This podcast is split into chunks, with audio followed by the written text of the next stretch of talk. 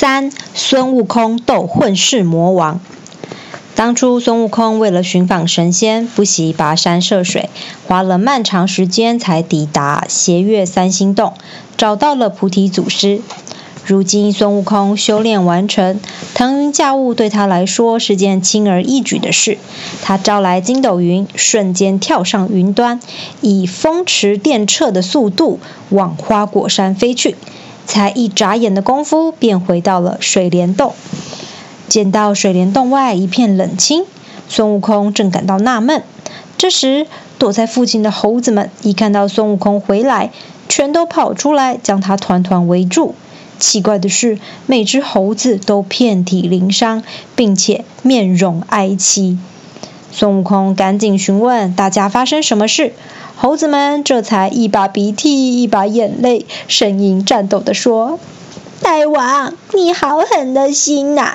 怎么一去就这么久呢？让我们留在这里，受尽妖魔的折磨。”话才刚刚说完，猴子们又是一阵啊抱头痛哭。孙悟空一听猴子们受到欺凌，当场怒不可遏，大声叫道。究竟是何方妖魔，竟敢来我的水帘洞撒野，欺负我的猴子猴孙？你们赶紧告诉我呀！猴子们收起眼泪，抽抽噎噎地说：“大王，欺负我们的是是水藏洞里的混世魔王，他武功高强，还带着一帮手持武器的妖怪来欺负我们，我们全都赤手空拳，就算判死判活，也抵抗不了他们呐！”听到这些话，孙悟空更是气得猴毛直竖，恨不得立刻将混世魔王碎尸万段。猴子们继续说：“混世魔王带领手下抢走了水帘洞里的物品，还抓了无力抵抗的猴子去做苦工。我们几个偷偷躲起来，才暂时躲过一劫。大王，幸好您回来了，你一定要帮我们想办法报仇啊！”孙悟空立刻拍拍胸脯，语气坚定地说：“你们不用担心，我立刻去找那个混世魔王算账。”孙悟空纵身一跳，架起筋斗云，便去寻找混世魔王。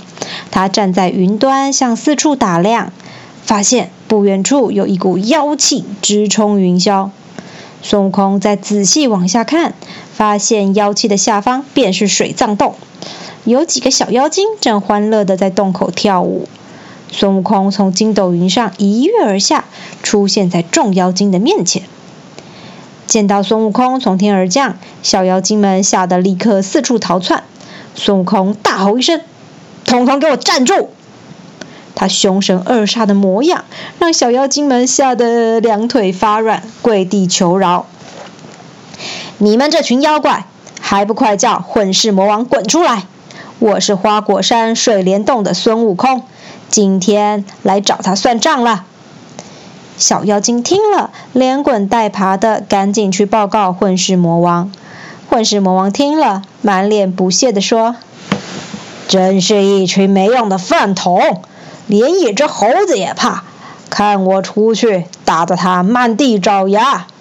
说完，混世魔王站起身来，抡起大刀。走出了水藏洞，准备前去迎战孙悟空。看见孙悟空身材瘦小，混世魔王忍不住哈哈大笑说：“你这只泼猴，哎呀，长得矮不隆咚，手中连个兵器都没有，还想跟本大王一较高下，哎，真是不知天高地厚。你这只死猴子，还不快逃！”等一会儿，我就让你一命归西！混世魔王话刚说完，哈哈哈哈，又是一阵狂笑。听到这些轻蔑的话语，孙悟空气得满脸通红，大叫道：“狗眼看人低的家伙，看我的厉害！接招！”混世魔王斜眼望着孙悟空说：“对付你个小毛猴，还需要用武器吗？就让我赤手空拳跟你对打！”孙悟空冷笑着说。随便你怎么样都好，你这个混账东西，我们一决死战吧！混世魔王放下大刀，伸出双手就朝孙悟空打去。没想到孙悟空身手矫健，轻轻松松便逃过攻击。一个飞身，孙悟空双手逮住混世魔王，在一阵拳打脚踢，才两三两下的功夫，就将这个妖魔打趴在地。这时，混世魔王才发现孙悟空的武艺超群，但他心有不甘，趁着从地上爬起来的时候，顺手抡起锐利的大刀，恶狠狠地往孙悟空身上砍去。眼看混世魔王食言而肥，让孙悟空更是气得火冒三丈。他从身上拔了一撮猴毛，往空中轻轻 一吹，神奇的是。那撮猴毛立刻变成了两三百只小猴子，为数众多的小猴子动作灵敏地往魔王身上扑去，很快便将他团团包围。有些猴子抓他的耳朵，有些恶狠狠地扯住他的头发，有些紧抱住他的大腿，让混世魔王动弹不得。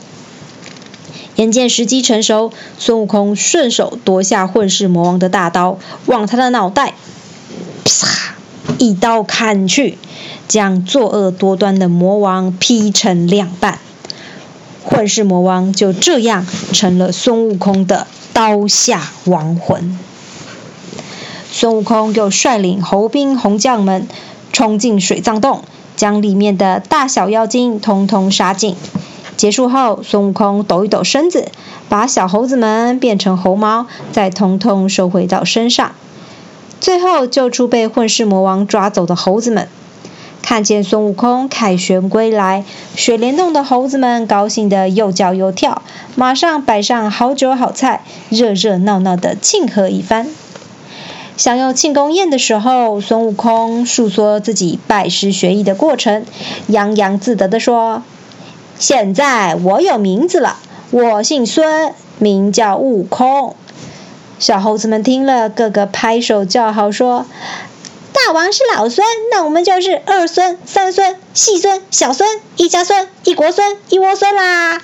听得孙悟空哈哈哈哈哈哈哈哈哈开怀大笑。